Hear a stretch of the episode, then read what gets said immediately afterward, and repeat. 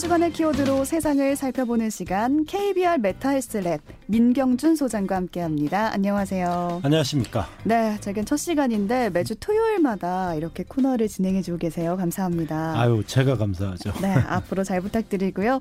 이번 주 키워드 어떤 주제 가지고 오셨나요? 혹시 최선아 앵커께서는 빅카인즈라고 들어보셨어요? big eyes는 들어봤습니다. 큰 눈을 가졌다. 그 한국 언론진흥재단이라는 기관이 있거든요. 네. 국내 쉬운 네개 언론사의 기사 데이터베이스를 빅데이터 기술을 접목해서 분석해 제공하는 서비스를 어, 제공하는데 이것이 바로 그 빅카인즈라는 겁니다. 음, 근데 이런 그 뉴스 분석 정보는 언론사나 학계, 스타트업은 물론 모든 국민 누구나 활용할 수가 있습니다. 이 빅카인즈에서는 최근 뉴스 이슈, 이슈 중에 가장 많이 거론된 키워드를 이 관심도에 따라서 시각화의 정보를 제공하거든요.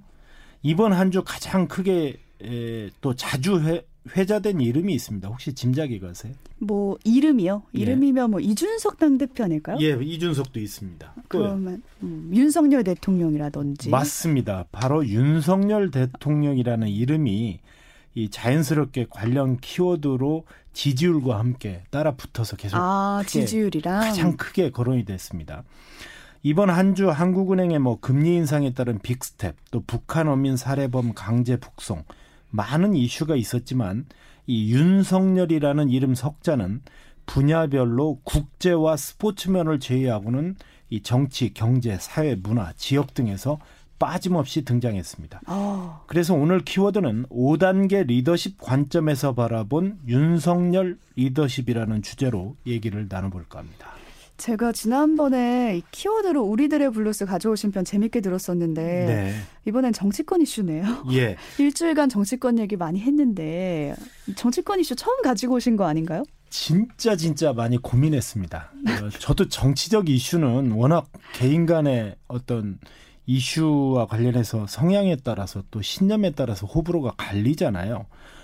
아무리 잘해도 본전 건지기가 어렵거든요. 음, 그래서 아직 임기 시작 두 달밖에 안 된 대통령을 성급하게 판단하기에는 이 기간이 너무 짧은 게 사실이고요.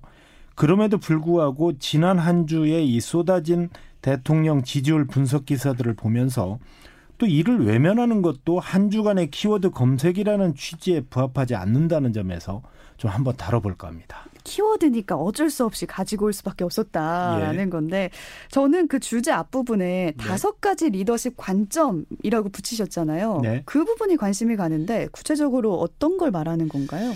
이 리더십에 관한 자기 개발서를 한 번이라도 읽어보신 분이 계신다면 가장 많이 들어본 이 이름이 있습니다. 저자 중에 미국의 존 맥스웰이라는 분인데요. 존 맥스웰. 예, 신학대를 졸업한 목사님이시기도 합니다. 우리나라에도 2005년인가 한번 오셨었어요.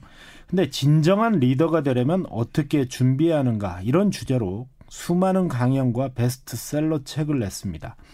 경영의 신이라고 불리는 GE의 CEO 잭 웰치를 비롯해서 세계적인 경영자들이 꼽는 최고의 스승 이 존 맥스웰의 리- 리더십 분석 중에 가장 유명한 것이 성공을 위한 5단계 리더십입니다. 어. 이 리더십은 꼭 정치인이 아니더라도 누구나 자기가 속한 사회에서 진정으로 존경받고 잘 살아가는 관계 리더십의 결정판이어서 이런 틀로 오늘 얘기를 해보려고 하고요. 네. 그 얘기는 잠시 후에 하겠습니다. 우선 윤 대통령의 지지율 현황에 대해서 정리를 좀 하고 갈 필요가 있을 것 같습니다. 아, 네, 알겠습니다. 우선 가장 최근에 윤석열 대통령 지지율부터 한번 살펴볼게요. 많이 떨어졌죠.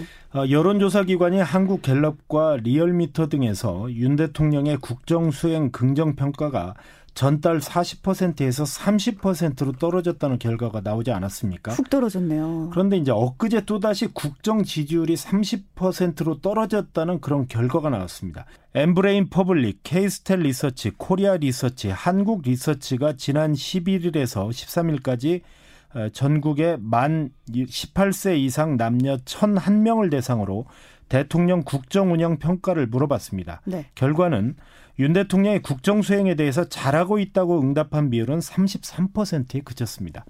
직전 조사에 비해서 긍정평가는 12%포인트 하락한 수치고요. 부정평가는 53%로 같은 기간 16%포인트가 올랐습니다. 음. 이 조사상으로 부정평가가 긍정을 앞선 것은 이번이 처음이고요. 전국 단위의 여론조사 차원이라는 점에서 더 주목을 받고 있습니다. 네. 이번 조사는 95% 신뢰 수준에서 플러스 마이너스 3.1%포인트로 자세한 내용은 이 전국 지표조사 및 중앙선거 여론조사 심의위원회 홈페이지를 참고하면 됩니다. 네, 데드크로스 현상이 일어난 건데 왜 부정적으로 이렇게 나오고 있는 건가요? 어, 그 이유를 보면 윤 대통령이 독단적이고 일방적이어서가 30%로 가장 많습니다. 아, 네. 두 번째가 경험과 능력이 부족해서가 28%입니다. 둘이 합쳐서 58%가 리더십 스타일과 개인의 능력 부족을 국민들이 꼽은 것입니다. 아, 그래서 오늘 리더십과 붙여서 가지고 오신 거네요. 그렇습니다. 음. 적합하지 않은 인물을 내각에 기용해서 같은 인사 정책이나 정책 이슈는 16%에 불과합니다. 결국 문제가 심각한 것은 대통령이나 장관들이 정책을 잘하고 못하는 것으로 평가받는 것이 아니라 네. 성향과 능력 문제가 임기 초반에 제기되고 있다는 점입니다. 김근식 전 국민의힘 비전 전략실장이 김현정의 뉴스쇼에 출연해서 한 얘기를 잠시 들어보겠습니다. 전반적으로 대통령에 대한 그 부정적 평가가 더 어, 높아지고 있는 것 같습니다. 근데 좀 놀라운 게 두 달이 안 된 사이에 20% 포인트 이상의 긍정과 부정의 격차를 보인다는 건 상당한 지금 어. 격차를 보이는 거고 특히나 부정 평가가 60%대가 나온다는 것은 과거 문재인 정부 때도 보기 드문 현상이거든요. 예, 예. 그러니까 이런 국민의 따가운 시선이 왜 발생하고 있는지를 스스로 좀 성찰하고 반성하고 내부를 좀 단속해서 또 네. 돌이켜 봐야 되지 않나 싶습니다. 네, 김근식 전 실장도 여권 인사잖아요. 네. 여권 인사조차 이렇게 좀 우려의 목소리가 가득한 인터뷰를 했는데 야당 쪽 반응은 더할 것 같아요. 박지원 전 국정원장의 말을 들어볼까요? KBS 최강 시사에 출연해서 한 발언 들어보시죠. 윤석열 대통령이 49%로 대통령이 당선됐어요. 예. 당선되면은 중립적인 사람들도 기대감이 좀 여다 네. 야당을 지지했던 사람도 당선자에게 몰려줘요. 음. 어? 그러니까 다 7, 80%가 가는 거예요. 음. 어? 그런데 지금 두 달 만에 37%로 떨어진 것은 자기를 지지했던 지지자들 12%가 도망간 거 아니에요. 이건 그렇구나. 심각한 거예요. 국민의힘 지금 이준석 지도부도 저렇게 싸우고 가면은 음. 저는 이번 주에 지지도가 더 떨어진다고 봅니다. 박지원 전 원장의 인터뷰였습니다. 네. 지지 기반을 지키지 못하고 있다는 거죠? 그렇습니다. 특히 그 연령별로 보면 20대와 40대가 윤 대통령의 대통령 그 선거 당시에 가장 든든한 지지 기반이었는데 네. 여기가 네. 지금 빠지고 있는 거고요. 또 음. 하나는 보수층의 콘크리트 지지층이라고 볼 수 있는 TK 지역 대구 경북에서마저 부정평가가 긍정평가를 역전해 버렸습니다. 음. 이런 일은 임기 초반에 단 한 번도 한국 정치사에서 발생하지 않았던 일로 여론조사 전문가들조차도 매우 이례적인 일로 지금 평가하고 있거든요. 네. 그런데 여권 내 비주류 인사들의 진단과 달리 현재 윤핵관 즉 윤 대통령의 핵심 관계자로 불리는 주류들은 지지율 하락의 원인을 상당히 다르게 보고 있습니다. 오, 네. 권성동 국민의힘 당대표 직무대행 겸 원내대표가 YTN에 출연해서 말한 대목을 함께 들어보시죠. 갑자기 들어닥친 경제위기입니다. 그 네. 그 경제위기와 물가 상승 인데 이것이 이제 외부적인 요인에 의해서 일어난 거 아니겠습니까? 네. 우리 당의 이런 갈등이 복합적으로 작용해서 지지율 하락으로 이어지는 것으로 보고 있고요. 대통령의 인사 원칙은 전문성과 능력이거든요. 그런 분들 중에 일부 도덕성에 조금 하자가 있는 부분이 있긴 있습니다. 그런데 그게 뭐 어, 업무 수행을 방해할 정도의 그런 결정적인 하자라고 보여지지는 않는데. 네. 권 대표 말대로 외부적 요인이 분명히 영향을 미친 건 사실이지만 또 억울할 수도 있지만 이렇게 말을 해도 이제 국민의 힘을 취재하는 현장 기자들의 얘기를 종합해 보면 어, 내부의 분위기는 상당히 당혹스럽고 긴장된 분위기다. 이것을 부인하기는 어려울 것 같습니다. 네, 여야 관계자들의 입장을 쭉 들어봤지만 그 입장도 물론 중요한데 무엇보다 네. 윤 대통령의 생각이 중요할 것 같아요. 예. 지지율이 하락되는 이 현상에 대해서 윤 대통령의 입장은 어떻습니까? 윤 대통령 발언을 직접 들어보시겠습니다. 저는 뭐 선거 때도 선거 운동을 하면서도 지지율은 별로 유념치 않았습니다. 예, 별로 의미가 없는 것이고 하여튼 제가 하는 일은 국민을 위해서 하는 일이니까 어, 오로지 국민만 생각하고 열심히 해야 된다는 그 마음만 가지고 있습니다. 이 발언이 나온 것은 지난 4일 나토 정상회담에 참석하고 귀국해서 첫 출근길 도어 스태핑에서 기자들의 질문에 이렇게 답을 했었거든요. 네. 전문가들은 이 발언을 윤 대통령의 최악의 실언으로 꼽고 있습니다. 지지율에 연연을 하지 않는다. 그렇습니다. 아무리 경력이 짧다고 해도 그것도 선거로 뽑힌 대통령이 선거 운동하면서 지지율은 괴념치 않았다? 별로 의미가 없다? 이걸 과연 얼마나 많은 사람들이 믿겠습니까? 특히 더 심각한 것은 저는 오로지 국민을 위해 하는 일이니까 국민만을 위해서 일하겠다 이 발언을 했는데 그럼 지금 여론조사에 나오는 지지율에 관한 민심은 국민이 아니고 과연 누구를 말하는 것이냐. 아. 대통령이 말하는 국민은 어떤 국민을 말하는 것이냐. 이런 비판들이 쏟아지고 나오고 있는 겁니다. 또 지지율 하락의 최대 원인으로 뽑히는 인사 참사에 대해서도 윤 대통령은 이렇게 말했는데 잠시 들어보겠습니다. 도덕성 면에서도 전 정부에서 밀어붙인 인사들을 보면은 비교가 전 될 수 없다고 봅니다. 아, 우리 정부는 다르기 때문에 가부간에 신속하게 결론을 낼 생각입니다. 문재인 대통령도 출범 시기에 그 장관들이 세명이 낙마 있었거든요. 초반기에. 네. 그러나 그 차이점은 뭐냐? 최소한 국민들에게 사과나 유감 표명이 현재 정부에서는 없었다는 점이 지지율 하락의 하나의 원인이 되고 있고요. 또 하나는 이 김건희 여사의 지나친 광폭 행보, 또 이준석발 여권 내홍, 뭐 여러 가지 외부적인 요인도 있지만 결국은 민생 문제에 대해서 과연 대통령이 어느 정도나 신경 쓰느냐. 이게 약 63%가 지금 민생 대책을 바라고 있거든요. 압도적이네요. 그렇습니다. 그런데도 불구하고 외생 변수 탓을 하고 어, 이것을 능력을 보여주지 못하고 있다는 점. 또 경제 철학, 경제는 모를 수 있죠, 대통령이. 그러나 철학이 뭔지에 대한 그것은 국민들에게 설득을 할 수가 있어야 되는데 그것조차도 없었다는 실망감이 큰 것입니다. 네. 그렇다면 이제 지지율을 반등시켜야 될 텐데 대통령실 입장에서는 그 계기가 좀 있을까요? 글쎄 누구는 우스갯소리로 워낙 기대율이 낮아서 음. 기대감이 적기 때문에 실망감도 적을 것이다 뭐 이런 얘기를 하던데 저는 뭐 너무 극단적이라고 생각하고요. 네. 다만 어, 어쨌든 지금 여론조사를 예측하기는 어렵지만 30% 밑으로 다음 주에 추락할 것이냐. 이게 아. 굉장히 윤 대통령으로서는 중요한 분기점이 될 것 같아요. 저. 그래서 이제 보수층 재결집을 위해서 어떤 강제 북송 문제, 안보 이슈를 끄집어내는데 이것도 결국은 철진한 대북팔이다. 이런 비난이 있을 수밖에 없거든요. 또 과거에 전 국민이 이제 그런 정보, 뉴스의 어떤 그 아젠다 설정에 따라갔지만 이제는 스마트폰을 사용하면서 정보 격차가 세대별로 없어졌단 말이에요. 그렇기 때문에 그런 이슈의 의도를 국민들이 쉽게 간파한다는 점.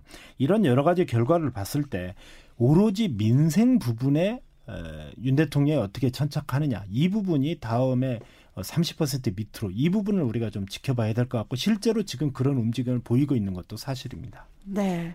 그렇다면 앞에 말씀해 주신 그 이번 주 키워드였죠. 존 맥스웰의 다섯 단계 리더십 관점에서 바라본 윤석열 리더십 이 얘기를 이제 해 주셔야 될 것 같은데 예. 어떤 건가요? 존 맥스웰은 리더십이란 무엇인가, 어떤 사람을 리더라고 부르는가라는 질문을 책 서문에서 가장 먼저 던지고 있는데요. 음. 최선아 앵커께서는 리더십이 뭐라고 생각하십니까? 저는 약간 일하고 싶게 만드는 능력. 이라고 생각해요. 가장 중요하죠. 네. 제가 아는 사람 중에 그런 사람이 있는데 자기의 네. 목표를 이번에 모든 팀원이 승진하는 거 이렇게 세우는 거예요. 그래서 그러기 위해서 뭐 매출 목표도 세우고 음. 방향을 음. 정하고 그걸 팀원들이랑 나누게 되면은 음. 팀원들도 그 목표를 알게 되면 힘이 나지 않겠습니까? 아주 정확하게 말씀하셨어요. 그런 리더십이 바로 이 단계에 또 포함이 돼 있습니다. 오. 제가 좀 말씀을 드릴게요. 네네. 저는 리더, 리더십과 관련해서 이런 일화가 생각납니다. 미국의 아이젠하워 대통령이 친구가 리더십이 뭐냐고 물었다고 합니다. 음. 아이젠하워는 실을 책상 위에다 갖다 놓고 친구에게 당겨보라고 했다고 그래요. 네. 친구가 실을 당기자 당연히 팽팽해지면서 끌려왔겠죠. 이번에는 뒤에서 실을 밀어보라고 했다고 합니다. 친구는 어. 열심히 밀었지만 실은 굽혀질 뿐 밀리지 않았겠죠. 아이젠하워가 이렇게 말했다고 합니다. 리더는 밀지 않는다. 음. 다만 당길 뿐이다. 오. 실을 당기면 이끄는 대로 따라오지 만 밀면은 움직이지 않고 그 자리에 있을 뿐이다. 사람들을 이끄는 것도 이와 마찬가지다. 이렇게 얘기했다는 거죠. 리더는 밀지 않는다. 그렇습니다. 다만 당길 뿐이다. 그렇습니다. 보스는 뒤에서 후령하지만 리더는 앞에서 이끌고 보스는 가라라고 말하지만 리더는 가자라고 말하는 차이점이 있지 않습니까? 또 보스는 복종을 요구하지만 리더는 희망을 주면서 힘을 북돋는 역할을 하고요. 보스의 발은 늘 책상 앞에 있지만 리더의 발은 현장을 누비느라 늘 분주한 것이 다른 것 아니겠습니까? 음. 존 맥스웰은 리더십이란 곧 영향력이다 이렇게 말합니다. 다른 사람에게 자신의 영향력을 증대시키는 것이 리더십이고 어떻게 그들을 더욱 효과적으로 리드할 수 있느냐가 리더십의 핵심인데 그것이 바로 5단계 리더십이라는 겁니다. 우선 첫째로 지휘 리더십이 있습니다. 네, 지휘 리더십 어떤 건가요?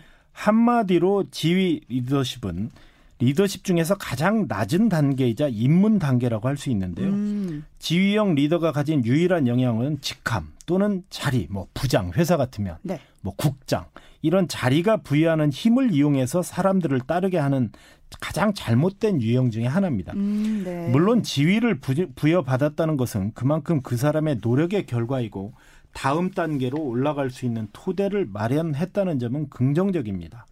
다만 1단계에 머무는 사람은 상사일 수는 있지만 리더는 아니라는 것이죠. 상사와 리더는 다르군요. 그렇습니다.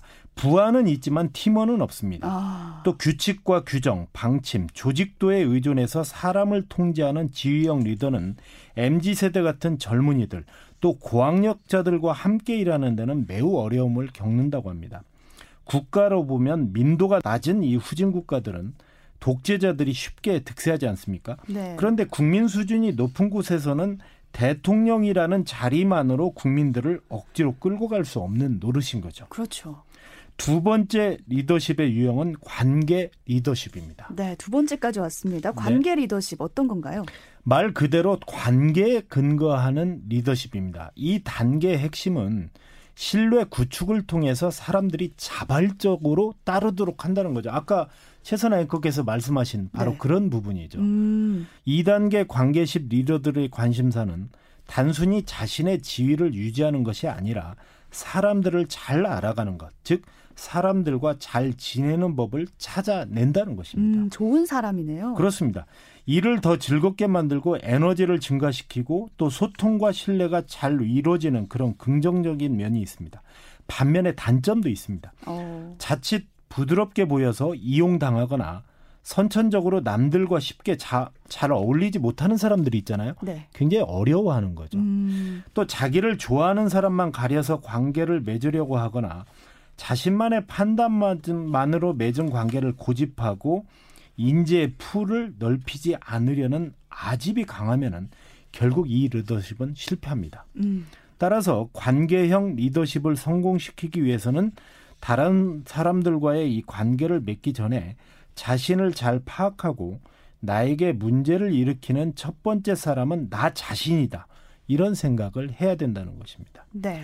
세 번째는 성과 리더십입니다. 성과 리더십이라고 하면 아무래도 어떤 결과물을 완성하고 좀 내놓는 그런 스타일일 것 같은데요. 그렇습니다. 조직의 성과 창출을 통해서 사람들이 따르게 하는 수준을 성과 리더십이라고 하는데요. 음. 맥스웰은 책에서 훌륭한 리더는 개인적인 성과는 물론 팀이 성과를 내도록 도와줌으로써 네. 다른 사람들에게 자신감과 신뢰감을 주고 영향력을 증대시키는 유형이다. 이렇게 강조하고 있습니다. 많은 리더가 1단계에 도달하면 공약을 내놓거나 정치력을 발휘 또는 조직을 얻는데 매우 필사적이라고 합니다. 직함 단계에서. 그렇습니다. 또 사람들과 잘 지내거나 인간관계 기술을 열심히 배운 리더들은 2단계 관계 리더십에도 그런 대로 올라갈 수 있다는 거죠. 음. 그러나 어떤 사람들은 2단계에서 3단계 성과로 쉽게 올라가지 못하는데 그 이유가 뭔지 아세요?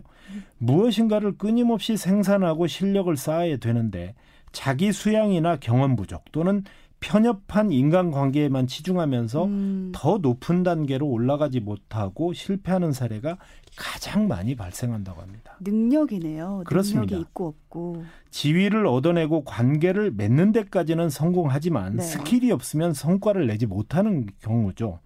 꼭 지금 뭐 대통령을 콕 집어서 얘기하는 건 아닙니다. 네, 네. 미국의 콜린 파월 국무장관이 이런 얘기를 한 적이 있습니다. 당신이 모든 지시를 내리고 동기부여 연설을 할 수 있지만은 조직 내의 나머지 사람들이 당신이 매일매일 최선을 다하는 모습을 보이지 못한다면 그들도 최선을 다하지 않을 것이다. 이렇게 얘기했습니다. 결국은 성과 리더십의 핵심은 리더가 본보기를 보이라는 겁니다. 네. 4단계 리더십으로 가볼까요? 4단계는 뭔가요? 이건 정말 어려운 단계라고 할 수 있는데요. 갈수록 어려워지네요. 인재 개발 리더십, 즉 구성원들을 리더, 리더로 성장시켜서 함께 조직을 이끌어가는 수준이라고 합니다. 4단계 훌륭한 리더들은 성과를 내는데 그치지 않고 다른 사람들을 리, 더로 키우는데 자신의 시간과 에너지, 물질 사고를 투자하는 유형입니다. 어. 이런 리더십은 다른 사람들을 개발하고 리드하는 것에 80% 초점을 두고요. 또 그들의 개인적 성과에는 20%만 관심을 둡니다. 즉, 그 사람의 잠재력을 최대한 이끌어낸다는 거죠. 조직을 개혁하고 대전환의 계기를 마련하는 매우 높은 단계의 리더십이라고 볼 수가 있는 겁니다. 네, 진짜 리더라고 할 수가 있는 게 리드하는데 80%의 초점을 둔다는 거 아니에요. 네. 그것부터가 굉장한 리더십 이라는 생각이 드는데요. 그것보다 한 단계 더 위 최고 단계는 어떤 겁니까? 드디어 마지막 다섯 단계 최고 리더십은 구루 리더십입니다. 음, 구루 리더십 쉽게 좀 설명해 주시면 좋겠습니다. 어, 오랜 기간에 걸쳐서 검증된 탁월한 리더십과 인품을 통해서 존경을 받는 수준의 리더십이라고 말합니다. 아, 존경이 중요하네요. 구루의 어원은 산스크리트어로 힌두교나 시크교의 지도자나 스승을 일컫는 말입니다. 기독교에서는 사도발 같은 분을 얘기할 수 있지 않을까 이런 생각이 드는데요. 음. 5단계인 구루 리더십까지 올라가는 리더는 결코 많지 않다고 합니다. 당연히 최고의 경지니까요.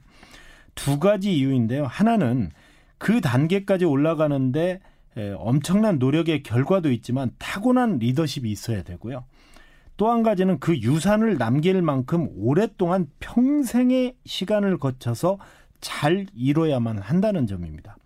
또 하나는 이 5단계는 자기가 몸담았던 분야나 산업을 뿐만 아니라 거의 모든 사람들에게 영향력을 발휘하는 단계. 바로 아, 그것이 중요한 점이죠. 영역을 뛰어넘네요. 그렇습니다. 자신의 인생을 모두 바쳐서 가장 위대한 영향력을 만들어내는 것. 그리고 쌓기는 어려워도 자그마한 실수로 언제든 무너질 수 있는 거 아니겠습니까?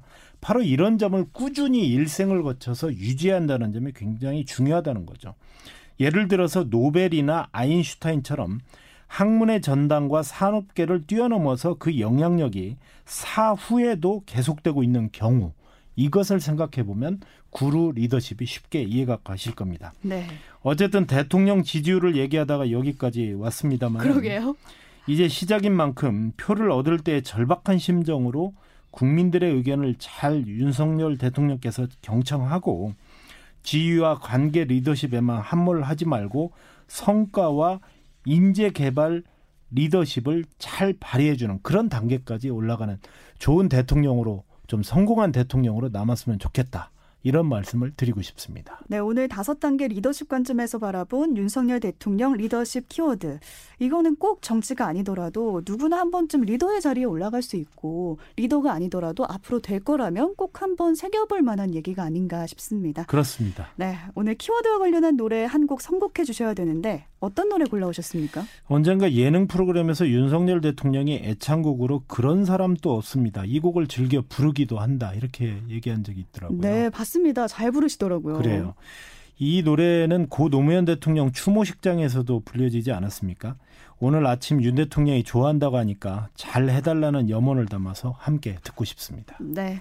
국민에게 지금 대통령은 딱 한 분, 이분이시죠. 그 한 분의 말 한마디 발언 하나하나가 주목되는 지금 시점이 아닌가 싶습니다. 이승철의 그런 사람 또 없습니다. 이 노래 들으면서 저도 여기서 인사드리고요. 한 주의 키워드 KBR 메타헬스랩 민경중 소장님과 함께 했습니다. 고맙습니다. 감사합니다.